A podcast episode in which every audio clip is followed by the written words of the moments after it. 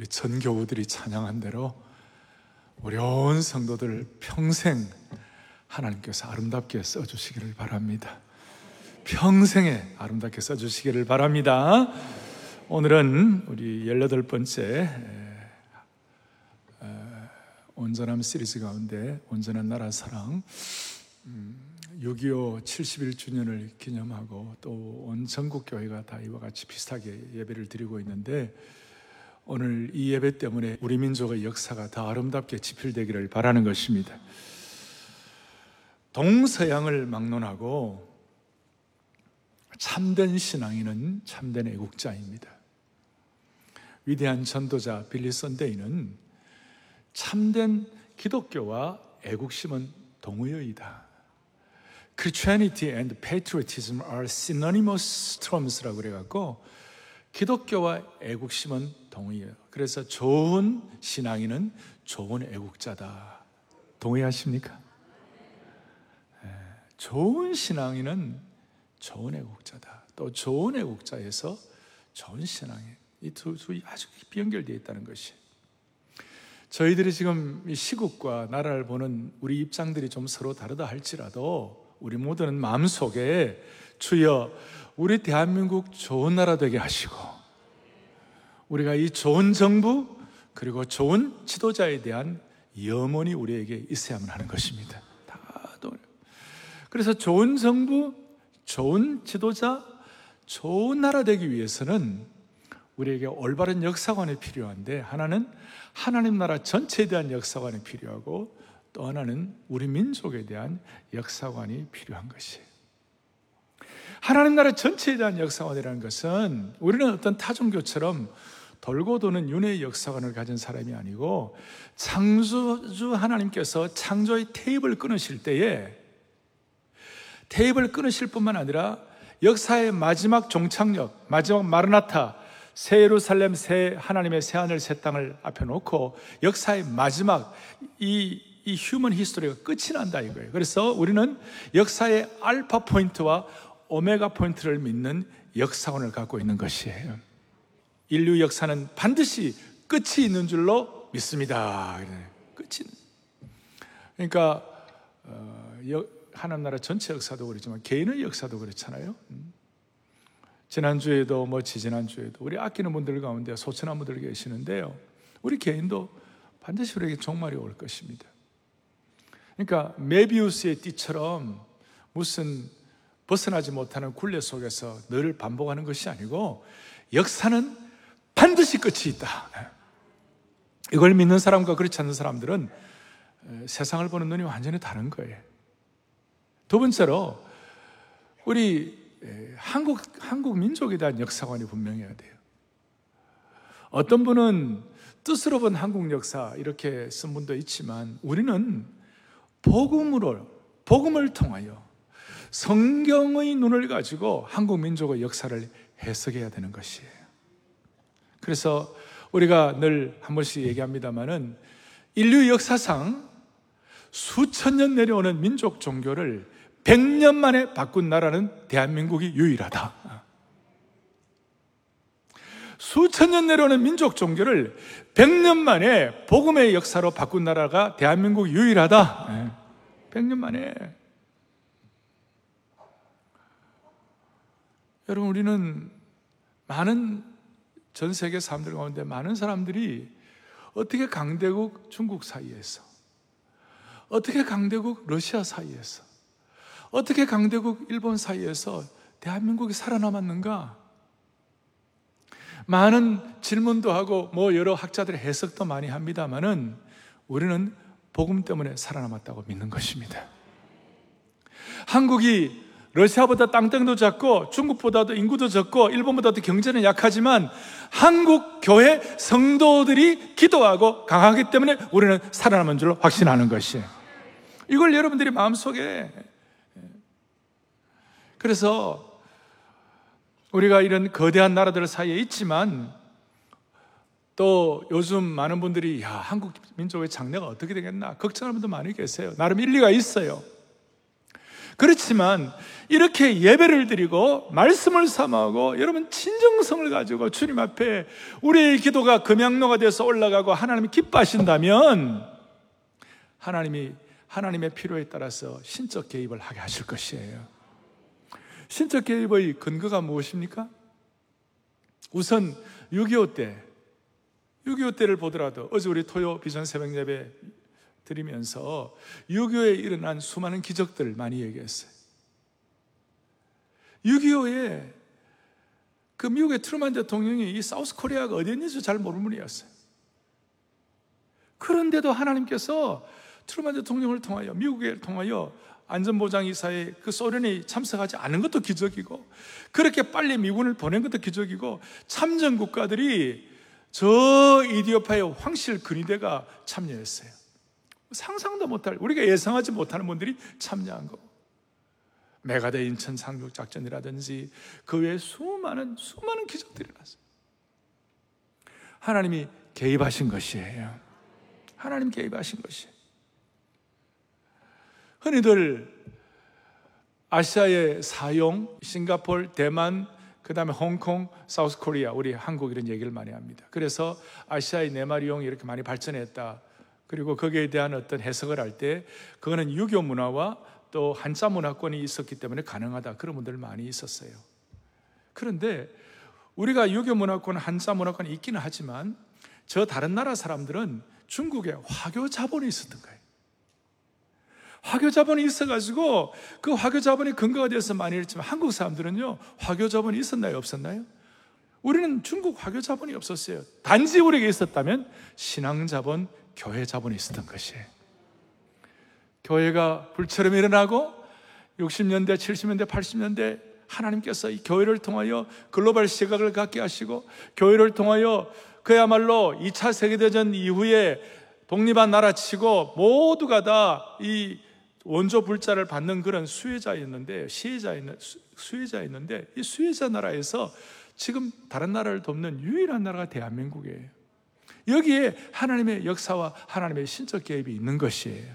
그러니까 하나님 나라 전체를 보는 역사관과 그 다음에 우리나라, 우리 민족에 대한 역사관이 분명해야 되는 거예요. 역사는 알파 오메가가 있다. 그 다음 우리 민족의 역사는 복음의 역사로 설명되어야 하는 것이다. 자, 이를 위하여 오늘 본문은 우리에게 많은 것들을 시사해 주고 있는 것입니다. 먼저 우리가 첫 번째 생각할 것은 예레미야는 오늘 본문의 예레미야는 정말 자기 민족을 향하여 눈물로 기도하는 애국자였어요. 다시 한번 좋은 신앙인은 좋은 애국자이다. 눈물로 기도하는 애국자이다. 앞에 예레미야 9장에 보면 뭐라고 말씀이 나오는가 하면 9장 1절에 예레미야가 내 머리는 물이 되고 내 눈은 눈물 근원이 될 거. 죽임을 당한 딸 내 백성을 위하여 자기 조국 포로되고 망한 나라를 위하여 주야로 울리로다. 나라를 위하여 간절한 눈물의 기도를 하고 있는 것이. 이걸 현대인의 성경 내 머리가 우물이 되고 내 눈이 눈물의 샘이 된다면 죽임을 당한 내 백성들을 위하여 내가 밤낮 울수 울 수 있을 터인데 눈물의 기도하네. 예레미야는 백척 간도에 서 있는 나라를 보면서 한탄이 아니라 눈물, 나라 사랑에 눈물을 흘린 거예요. 오죽하면 예레미야뿐만 아니라 뒤에 예레미야 애가 나라와 민족을 향한 애가 눈물의 눈물의 애가 눈물의 성경이에요. 라멘테이션이라 그래 갖고 눈물의 성경. 예레미야가 3장 48절 49절 보니까 딸내 백성의 파멸로 말미암아 내 눈에는 눈물이 시내처럼 흐르도다. 49절에 내 눈에 흐르는 눈물이 그치지 아니하고 쉬지 아니하며 진정한 나라 사랑하는 애국자는 눈물의 기도가 있는 사람들이에요. 오늘 우리의 마음속에 하나님께서 이 민족과 우리 민족의 역사를 향하여 이 분단된 고착된 이, 이 상황을 향하여 우리의 마음에 진정한 하나님의 눈물을 주시기를 바랍니다. 그래서 항상 제가 얘기한 대로 우리 성도들의 눈물의 기도의 방향대로 이 민족의 역사의 방향이 흘러갈 줄로 믿습니다. 우리 성도들의 눈물의 기도의 방향대로 이 민족의 역사의 방향이 흘러갈 거라고요. 그리고 이런 눈물에, 눈물로 기도하는 애국이 어떤 애국이냐? 성도들이 애국자가 된다는데 어떤 애국자냐? 이 애국자는 소위 내 민족, 내 나라, 내 중심만을 하는 어떤 아주 국수주의적, 배타주의적 민족주의자를 말하는 게 아니에요. 예수님의 제자 중에서 변화되기 전에 애국당원, 이 애국, 애국 당원들 가운데, 열심 당원들 가운데 시몬이라고 있어요. 젤롯이라고 그래갖고. 그 자기, 자기 국수주의, 자기 중심, 자기 민족 중심, 그거만 다 하는 거예요.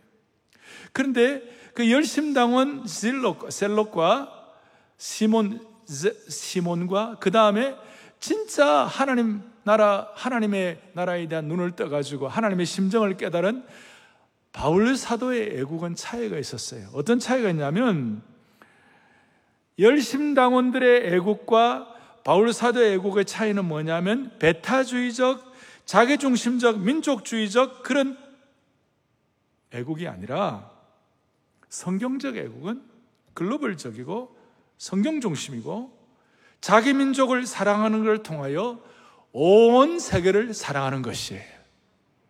우리 민족만 잘 되면 뭐합니까? 우리 민족이 잘 되어 가지고 다른 나라가 잘 되어야 되는 것이에요. 이게 땅 끝까지의 비전과 연결이 되는 것이에요.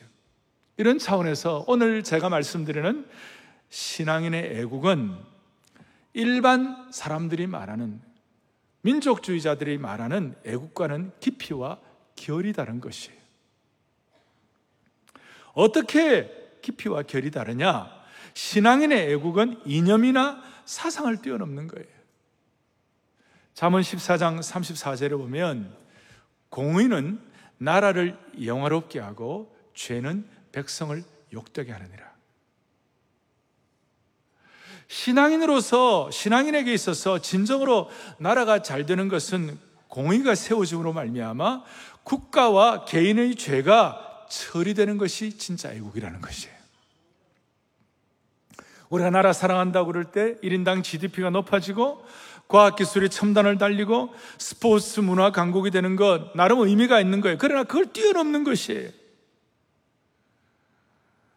이것도 나름 민족주의적 애국이라고 할 수 있지만 국가의 죄가 여전한 상태로는 하나님이 원하시는 애국의 길로 갈 수가 없는 거예요. 그런 의미에서 진정한 애국은 살아계신 하나님께 인정받는 나라와 민족이 되게 하는 것이에요. 저 요거 만들려고, 요거 하려고 저 어젯밤 잠을, 잠을 제대로 못 잤어요. 물론 주중에도 제가 준비를 했지만, 진정한 애국은 살아계신 하나님께 인정받는 나라와 민족이 되는 것이에요. 그게 국수주의적 애국과 바울 서도가 갖고 있는 진정한 나라 사랑과의 차이예요. 그래서 하나님은 늘 그 시대와 그 국가를 하나님의 공의의 저울로 달아보는 것이. 지금 많은 분들이 저 G2 거대한 중국과 미국 사이에서 러시아와 일본과 강대국 사이에서 우리나라 어떻게 살아남나? 음? 어떻게 살아남나? 많은 걱정을 하고 있어요. 근데 저는 오늘 이런 예배를 한국교회 5, 6만 교회 같이 예배를 드리고 그야말로 하나님 앞에 진지하게 자신을 돌아보면서 우리의 기도의 무게, 하나님의 공의의 저울로 달아볼 때 우리의 예배의 무게, 우리의 말씀의 무게, 우리의 선교의 무게가 더 다른 나라에 비해서 더 무게가 나갈 수 있다면 하나님은 이 민족의 역사를 인도하시는 것이에요. 얼마나 중요합니까? 음. 아마 전 세계 코로나 팬데믹 이후에 그런 상황 가운데서도 이렇게 열심히 모여가지고 이렇게 사모하는 하나님의 백성들의 예배의 무게, 기도의 무게, 말씀의 무게를 하나님의 저울에 달아보시고 이 민족을 인도하시는 것이에요. 그러니까 우리의 마음속에 예배의 무게, 기도의 무게, 말씀의 무게, 이런 우리의 마음의 무게를 하나님의 공의의 저울로 달아봐 가지고 하나님이 이 민족을 지켜주시기를 원하는 것이에요. 그걸 위하여 우리가 성교의 무게, 성교의 저울로 달아봐 가지고 그걸 위해서 우리가 기도를 해야 되는 것이. 그래서 좋은 애국자는 눈물로 기도하는 신앙인들이다. 또 눈물로 기도하는 신앙인은 좋은 애국자들이다. 우리 여기에 우리 모두가 다 주님 앞에 동의가 있기를 간절히 소망하는 것입니다. 두 번째로는 오늘 본문 11절에 보니까 여호와의 말씀이니라. 너희를 향한 나의 생각을 내가 안 하니 평안이요. 재앙이 아니니라.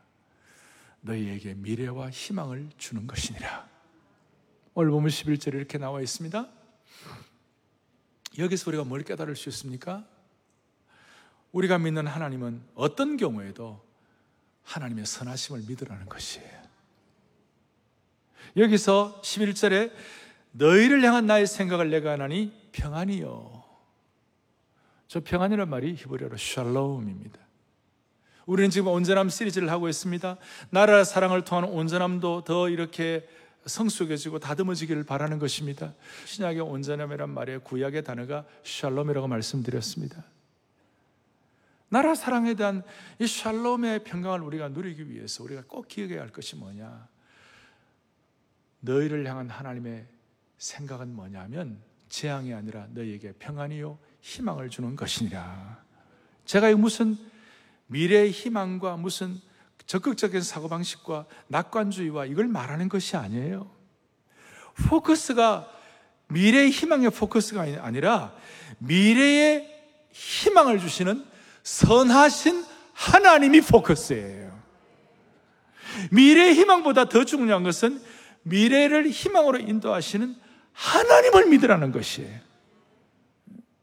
지금 이 예레미야의 상황이 어떤 상황이에요? 망한 상황이에요. 포로 상황이에요. 희망의 노래를 부를 수 없는 상황이에요.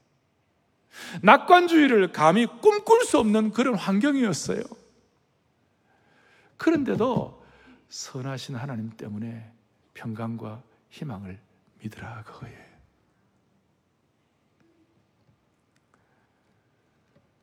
우리가 하나님 눈물로 기도할 때 하나님께서 그의 선하심과 그의 목자 되심을 통하여 이 민족을 신적 개입을 통하여 인도하실 것이다. 그거 믿으라는 것이에요. 우리는 지금 분단 70일, 6.25 71주년 분단은 76주년이 됐어요. 이 상황 자체는 너무 아프고 가슴 아프고 한탄스럽고 기가 막힐 일이에요. 비극적이에요. 그런데 포로 시대, 예레미야 시대에 이런 고백을 할 수 있었다면, 있다면, 우리도 한번 이 하나님의 선하심을 믿어보자고요. 예. 무슨 무슨 적극적인 사고 방식 때문이 아니라 하나님의 하나님 되심 때문에 한번 믿어보자고요. 예를 들어 이런 것입니다. 분단의 상황과 6.25의 어려움들은 너무나 큰 상처였어요. 그럼 거기에 하나님의 선하심은 없었던가? 그 가운데 예를 들어 이런 것입니다.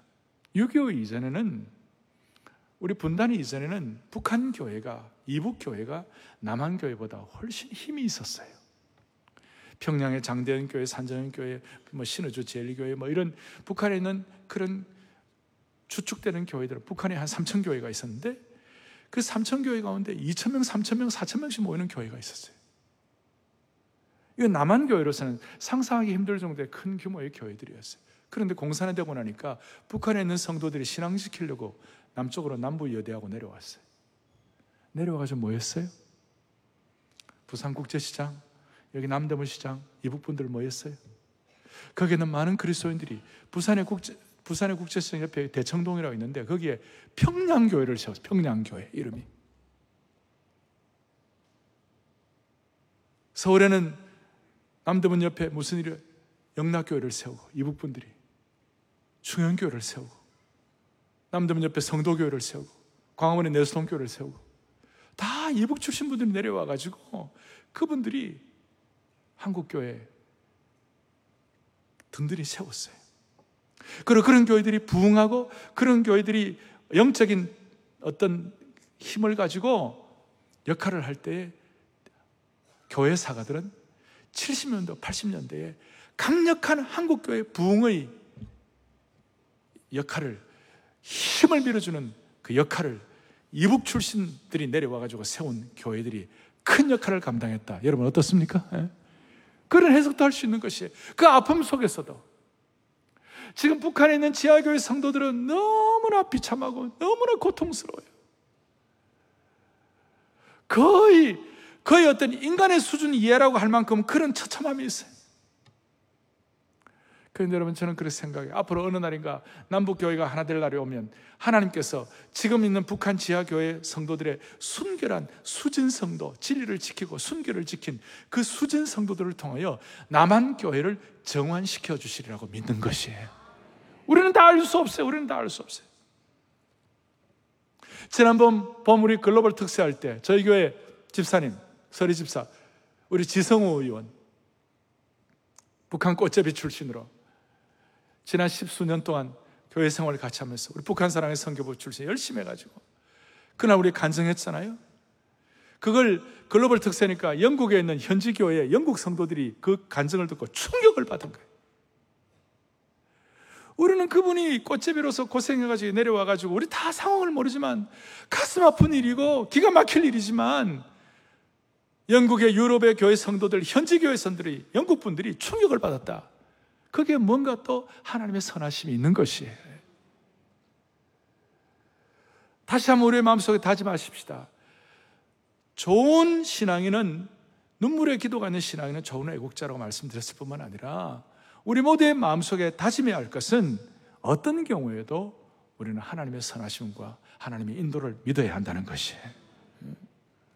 이거는 개인도 마찬가지예요.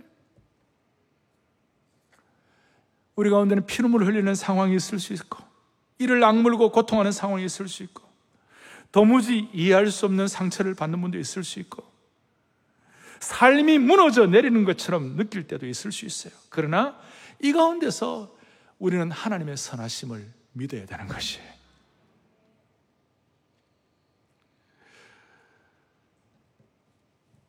내 삶의 어려운 형편을 쳐다보면 하나님의 선하심과는 전혀 상관이 없다고 생각할지도 몰라요.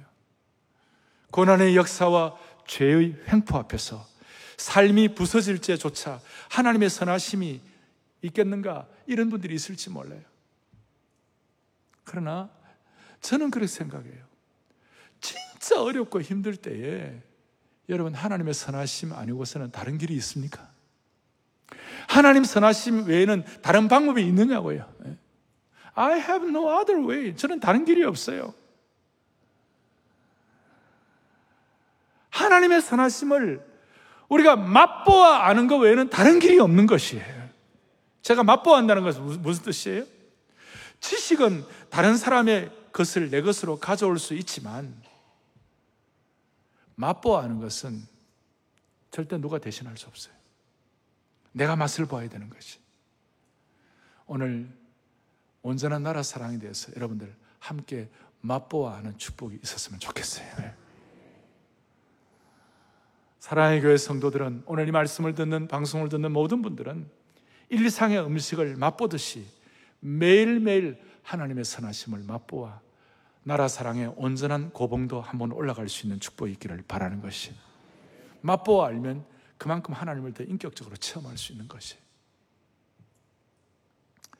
코넬스 벤틀 플랜팅카라는 저 신학교 시절에 유명한 미국의 기독교 변증가이고 복음주의 신학자가 있어요. 플래팅카라는.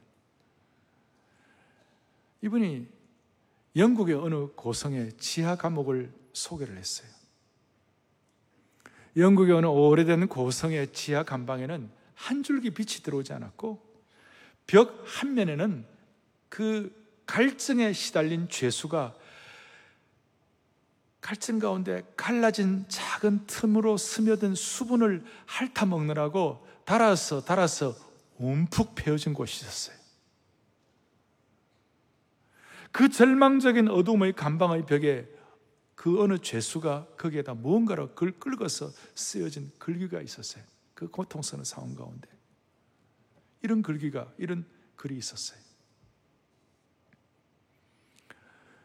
여호와께서 여기에 계시거늘 내가 알지 못하였도다. 도저히 희망이라고는 평안이라고는 기대할 수 없는 상황 가운데서도 영안을 여니까 여호와께서 여기 계신 것을 내가 알지 못하였도다.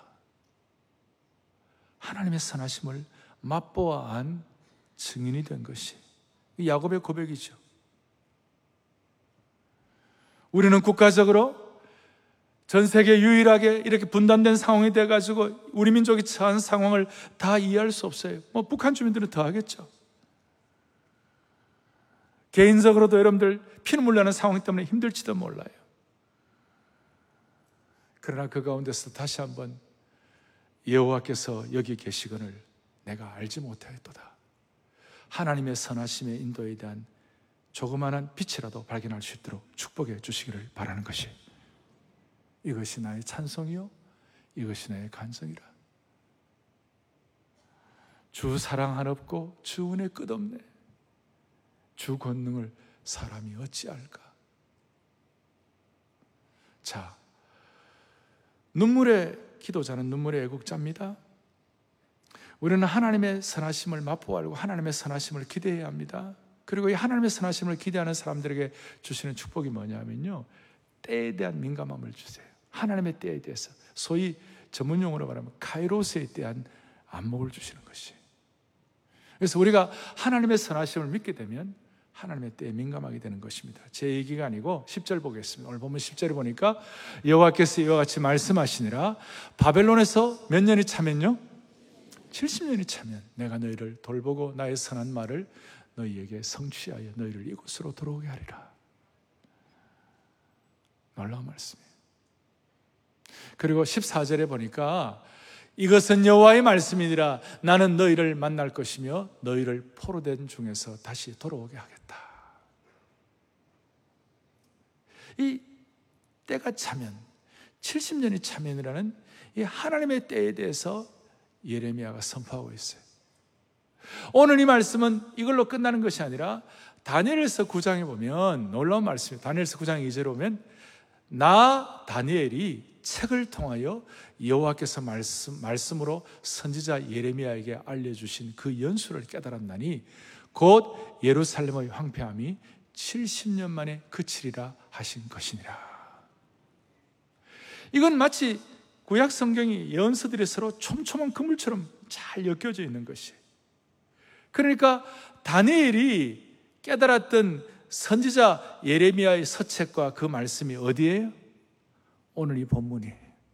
오늘 이 본문을 통해 예레미야가 선포한 이 내용을 다니엘이 그대로 받고 그렇지 하나님께서는 하나님의 때에 카이로스의 타임에 70년이 차면 하나님께서 우리 민족을 해방시켜 주실 것이야.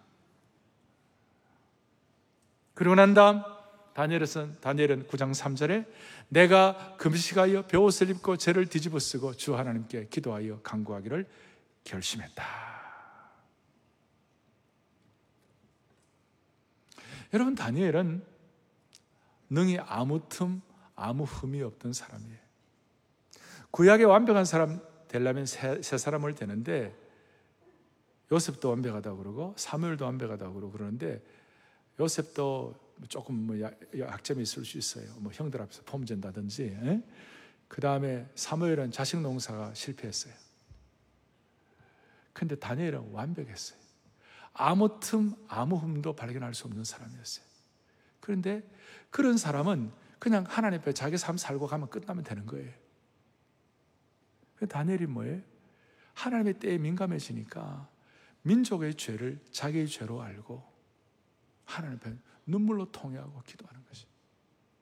민족의 죄를 자기 죄로 알고 하나님의 때를 향하여 자기를, 자기를 전부를 들여서 통회하면서 회개의 기도를 하고 전심으로 부르짖는 기도를 하게 되는 것이.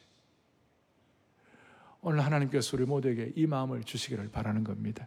그러려면 하나님의 때에 대해서 통찰력을 가져야 되는 거예요.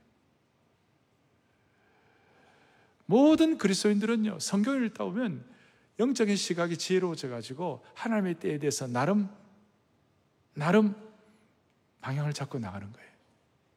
지금 전 세계 기독교 역사 신학자 가운데 가장 그 고봉에 올라온 분 중에 한 분이 마크 노리라는 신학자가 있어요. 마크 노는 뭐라고 얘기하는가 하면 역사의 주기는 거의 500년마다 큰 일이 일어났다. 예수님 탄생 기점으로 해가지고 예수님 탄생 500년 전에 에스라 성전 재건이 있었고 예수님 탄생 500년 이후에 무슨 일이 일어났냐? 그 당시에 뭐 로마 기독교 나름대로 하는데 그때부터 서서히 부패하기 시작했는데 베네딕트 수도원을 통하여 수도원 운동을 통해 가지고 기독교를 구출했다.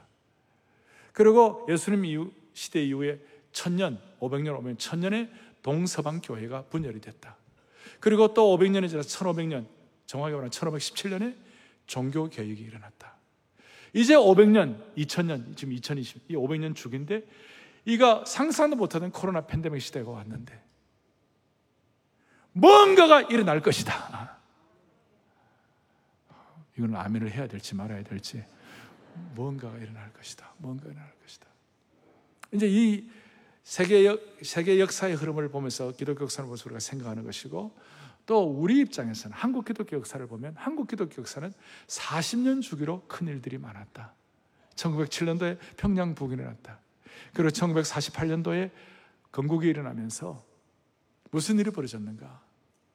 1948년도에 그때 우리나라가 좀 기독교 국가가 됐으면 좋겠다는 꿈을 가지고 국회에서도 기도하고 전 세계 유일하게 채플린 제도, 경목 제도, 군목 제도가 성공한 나라. 그리고 또 한 40년이 지나고 88년도 대한민국의 80년대 중반에 폭발적인 기독교 부흥이 일어났다. 그때 김준곤 목사님이 전 세계 교회 앞에 선포할 때에 뭐라고 얘기했냐면 한국 교회는 200만의 성령 충만한 그리스도인들이 있다. 한국 교회는 내가 선교사로 나가겠다고 헌신한 10만 명의 정식으로 선교한 선교 헌신자들이 있다. 이 전 세계가 깜짝 놀랄 일이에요. 1988년도. 그 40년이 지나서 2028년. 앞으로 이제 한 6, 7년 남았는데 2027년은 평양 부흥 120주년인데 무슨 일이 날지 우리는 다 모르지만 하나님의 백성들의 예레미야가 깨닫던 70년, 그 다음 다니엘이 깨달은 70년, 무슨 문자적으로 정확하게 그렇게 말할 수는 없지만 2028년 하나님께서 하나님의 방법으로 세상의 모든 생각과 하나님 앞에서 대자가 높아진 것들을 하나님께서 와장창창창하게 해가지고 무슨 일이 날지 모르지만 하나님의 때를 위하여 예비된 우리 교우들 되기를 바라는 것이에요. 예, 예. 하나님의 때. 그래서 저는 기도하는 것 중에 하나가 75세 아브라함 불러가지고 100세에 이삭을 주셨는데 그 25년간이라는 기간이 인간이라면 만약에 아브라함에게 50년쯤 뒤에 이삭을 준다. 그 못 견뎠을 거예요. 근데 25년. 또 만약에 하나님께서 아브라함에 약속하시고 난 다음 바로 5년 뒤에 주셨다면 그것도 교만해질 가능성이 많아요.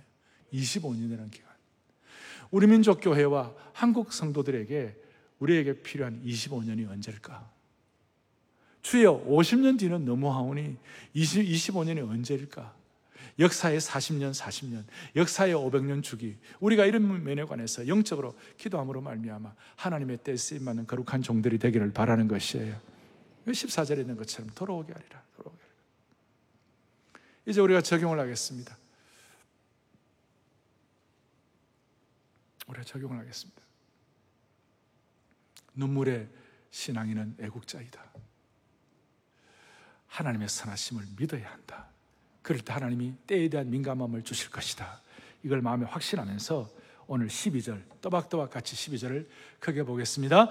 너희가 내게 부르짖으며 내게 와서 기도하면 내가 너희들의 기도를 들을 것이요. 13절 너희가 온 마음으로 나를 구하면 나를 찾을 것이요 나를 만나리라. 아멘. 자, 이제 우리가 할 일은 뭐냐면 하나님 앞에 부르짖는 기도예요. 온 마음으로 하는 기도예요. 그리고 세 번째, 온 마음으로 부르짖는 기도를 응답하시는 하나님을 믿으십시다. 온 마음으로 부르짖는다. 부르짖는다. 부르짖는다. 이 부르짖는다는 말이 다윗이 아주 자주 사용하는 말 중에 하나였어요. 부르짖는다는 표현을 10편에 보면 30편에도 여호와께 부르짖고 55편에도 하나님께 부르짖고 57편에도 지존하신 하나님께 부르짖고 그 다음에 80편에 보면 종일 주께 부르짖고 왜 이렇게 부르짖어요? 마음이 어린아이처럼 하나님께 전적 위탁이 되니까 부르짖는 거예요. 그래서 그는 17세 때도 부르짖고 30세 때, 37세 때 통일왕국의 왕이 되어서도 부르짖고 그가 70세 죽기 전에도 하나님께 부르짖는 기도를 했어요. 제가 이 말씀을 드리면 많은 한국교회에 어떤 좀 수준 있고 지성인들이고 이런 분들 가운데 많은 분들이 하나님이 귀가 먹었나? 많이 귀가 먹었나? 하나님의 조용한 기도 들으신다. 왜 그래 부르짖는가? 좀 이렇게 품격 있고 격이 있게 기도해야지. 저도 냉철한 기도, 조용한 기도, 관상 기도, 뭐 이런 기도 제가 다 인정합니다. 그런데 그런 말씀하는 분들은 주로 어떤 분들인가 하면요. 안정된 분들이에요. 학벌도 좋으시고, 집안도 안정되시고, 인생의 쓴맛을 덜 본 분들이에요. 예. 진짜, 진짜, 진짜 뒤끝이 한번 타보시라고. 진짜 지금 죽, 죽, 죽을 만한 상황, 진짜 지금 불에 타 죽을 상황, 진짜 지금 그 엉덩, 오물통에 빠진 상황, 난리가 났을 때, 여러분 안 부르짖고 살 수 있나요? 하나님 부르짖어야 돼. 다윗 같은 그런 참 문무에 통달한 사람이 시편을 쓸그 문학의 문제에 음악의 달인이 다윗같이 다 가진 사람이 하나님 앞에 부르짖지 않으면 안 되는 상황들을 너무 많이 경험했기 때문에 하나님께 부르짖는 것이에요. 우리는 지금 다른 건 몰라도 남북 문제에 관해서는 우리는 부르짖어야 되는 것이에요. 점잖은 기도를 할 수가 없어요, 지금. 지금은 많이 나아졌어요. 우리 형편이 많이 나아졌어요. 그래, 6, 70년대, 80년대 한국 사회 어렵고 60년대, 70년대 정말 가난했을 때. 제가 70년대 중반, 후반에 젊은 시절에 저 불광동 우기도원, 삼각산 기도원, 제일기도원, 포천의 대한수도원. 여러분 그런데 가보면요 부르짖는 기도가 너무 많았어요. 토요일 날 주일 날.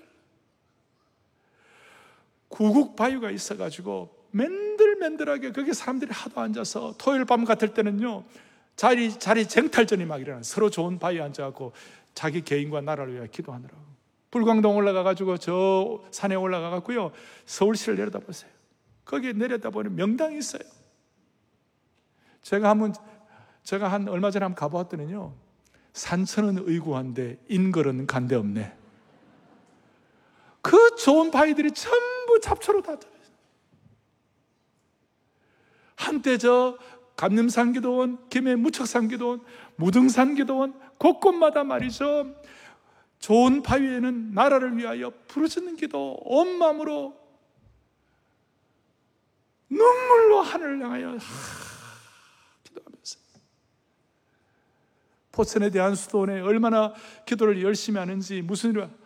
우리에게 한 재단이 있으니 십자가 재단에 나아가 하늘에 불러서 이 재단 태워 주옵소서 이 강산에 그 불을 던지시사 영광이 총천케 하여 주십시오. 부르짖는 기도. 적어도 우리는 남북 이 분단에 관한 한 민족의 역사에 관한 한 우리는 부르짖는 기도를 해야 할 줄로 믿습니다. 조용히 냉철하게 기도할 때도 필요하지만 정말 중요할 때는 전력 투구한 기도가 필요한 것입니다. 오늘 그런 마음을 가지고 기도할 때 우리가 늘 너무너무 잘하는 말씀. 저는 제 방 곳곳마다 이 구절이 늘 있어요. 우리 한국 교회 성도들은 다 좋아하는 구절이에요. 예레미야가 낙관론을 펼칠 수 없는 상황 가운데서 부르짖었더니 그가 깨달은 놀라운 말씀 뒤에 33장 예레미야 3절 2절 3절 시작 너는 내게 부르짖으라 내가 내게 응답하겠고 내가 알지 못하는 크고 은밀한 아멘, 아멘, 아멘. 부르짖으면 응답하시고 크고 은밀한 일들이 나타나는 것이에요. 오늘 이 마음을 가지고 링컨 대통령도 남북 전쟁 시간에 기간에 도저히 자기가 어떻게 할 수가 없었어요. 북군이 자꾸 지고 있었으니까. 그때 이, 이런 은혜를 받아가지고 내가 전쟁 칼을 들기 전에 총을 들기 전에 내가 기도의 자리에 먼저 들어야 돼. 기도실을 마련하고 엉엉 울었어요 들어가고. 그리고 그 이후에 미국은 National Day of Prayer 국가 기도의 날을 정하고 지금도 복음주의 복음주의 그 목사님들과 성도들은 그 국가 기도의 날에 기도하고 그래서 우리 모두는 오늘 나라를 위하여 한번 제대로 부르짖어 가지고 우리의 기도의 무게가 주님 앞에 금양로가 될 수 있기를 바랍니다. 그런 마음으로 한번 사랑하는 성도 여러분 한번 마음에 한번 손을 해 보십시다. 나라 사, 내가 나는 나라를 사랑한다. 난 나라 사랑합니다. 하는 손 한번 들어보세요. 네, 다손 들으셨어요. 그러면 나라 사랑을 위하여 온전하게 부르짖기를 원하는 성도들을 일어나 보세요. 나라 사랑하는 마음으로 온전하게 부르짖기를 위하여 일어나 보세요. 뭐 거의 다 일어났어요. 어쩔 수 없어요. 나머지 다 일어났어요, 그냥. 다 일어났어요. 다 일어나셔가지고 부흥의 불길 타오르게 하소서. 진리의 말씀이 땅 새로 고영훈 형제가 남북 문제를 앞에 놓고 통회하면서 하나님 간절한 마음 이 곡을 작곡 작사했으라 얼마나 귀한 찬송인지 몰라요. 우리 부흥의 불길 타오르 이 찬송하면서 하나님 부르짖는 기도해 가지고 기도의 무게가 이 시대를 변화시키는 하나님의 사람들 되기를 바라는 것입니다. 부흥의 불길 부흥의 불길 타오르게 진리의 말씀 땅 새롭게 하고 은혜의 강물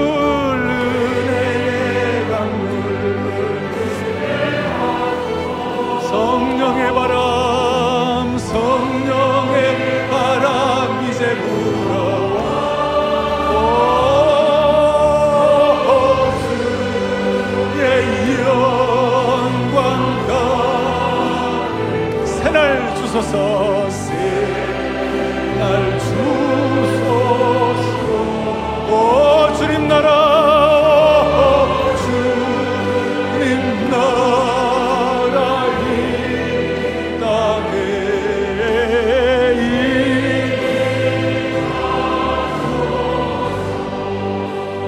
손을 번쩍 들고 한번 나라를 위하여 부르짖는 기도의 마음을 가지고 마음이 간절하면 몸도 간절하게 되었습니다. 오늘 처음 교회 오신 분들, 야, 나는 익숙하지 않다. 그러더라도 한번 번쩍 손 들어보세요. 하늘에 불이 떨어질 것입니다.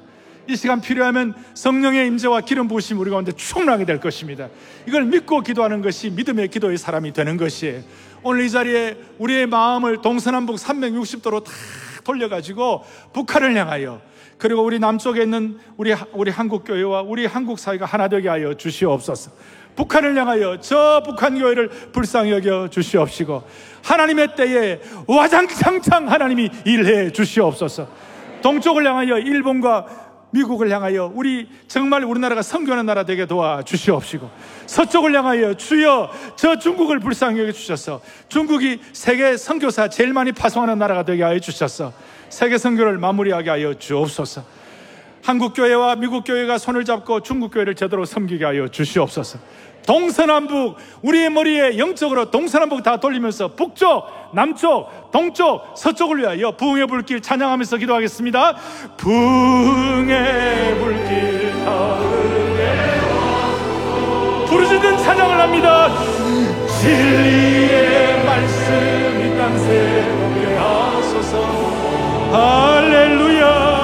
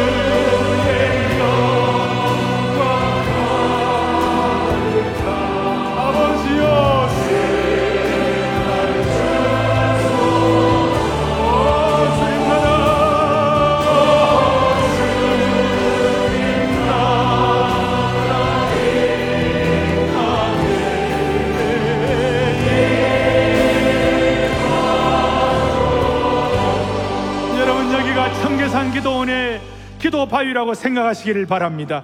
저 삼가산 기도의 기도의 자리가 된다고 생각하시기를 바랍니다. 그러면서 우리가 구국 기도를 하겠습니다. 주여 이 민족을 살려주옵소서. 주여 이 민족을 불쌍히 여겨 주옵소서. 오늘 우리의 기도의 무게를 통해 이 민족의 역사가 달라질 것을 믿고 기도하시길 바랍니다. 저를 따라합니다. 주여 이 민족을 살려 주옵소서. 주여 이 민족을 살려 주옵소서. 주여 이 민족을 불쌍히 여겨 주옵소서.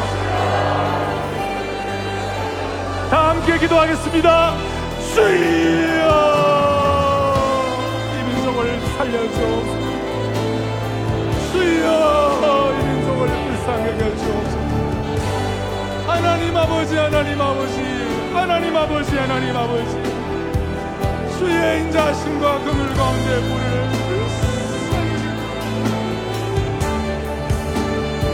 하나님 아버지 하나님 아버지 아브라함이 동서남북을 바라보면서 기도했던 것처럼 오늘 우리 성도들이 이 예배당에서 이 시대의 동서남북을 바라보면서 기도합니다. 주여 이 민족을 불쌍히 여겨주옵소서.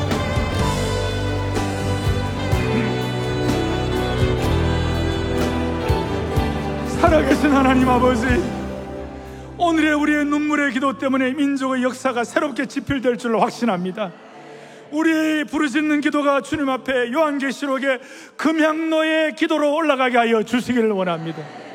오늘 우리의 눈물의 기도 때문에 우리 교회 성도들 연세 드신 성도들이 건강할 때 평양에서 특별 새벽 봉회할 수 있는 그날이 오게 하여 주옵소서. 하나님의 때가 되면 될 줄로 확신합니다. 이 일을 위하여 우리 모두가 다 다니엘처럼 예레미야처럼 기도의 사람 되게 하여 주시옵시고 아무리 피눈물 나는 어려운 상황이라 할지라도 샬롬을 주시는 하나님의 선하심을 맛보아 알게 하여 주옵소서. 우리 주 예수 그리스도를 받들어 간절히 간절히 기도 올리옵나이다. 아멘.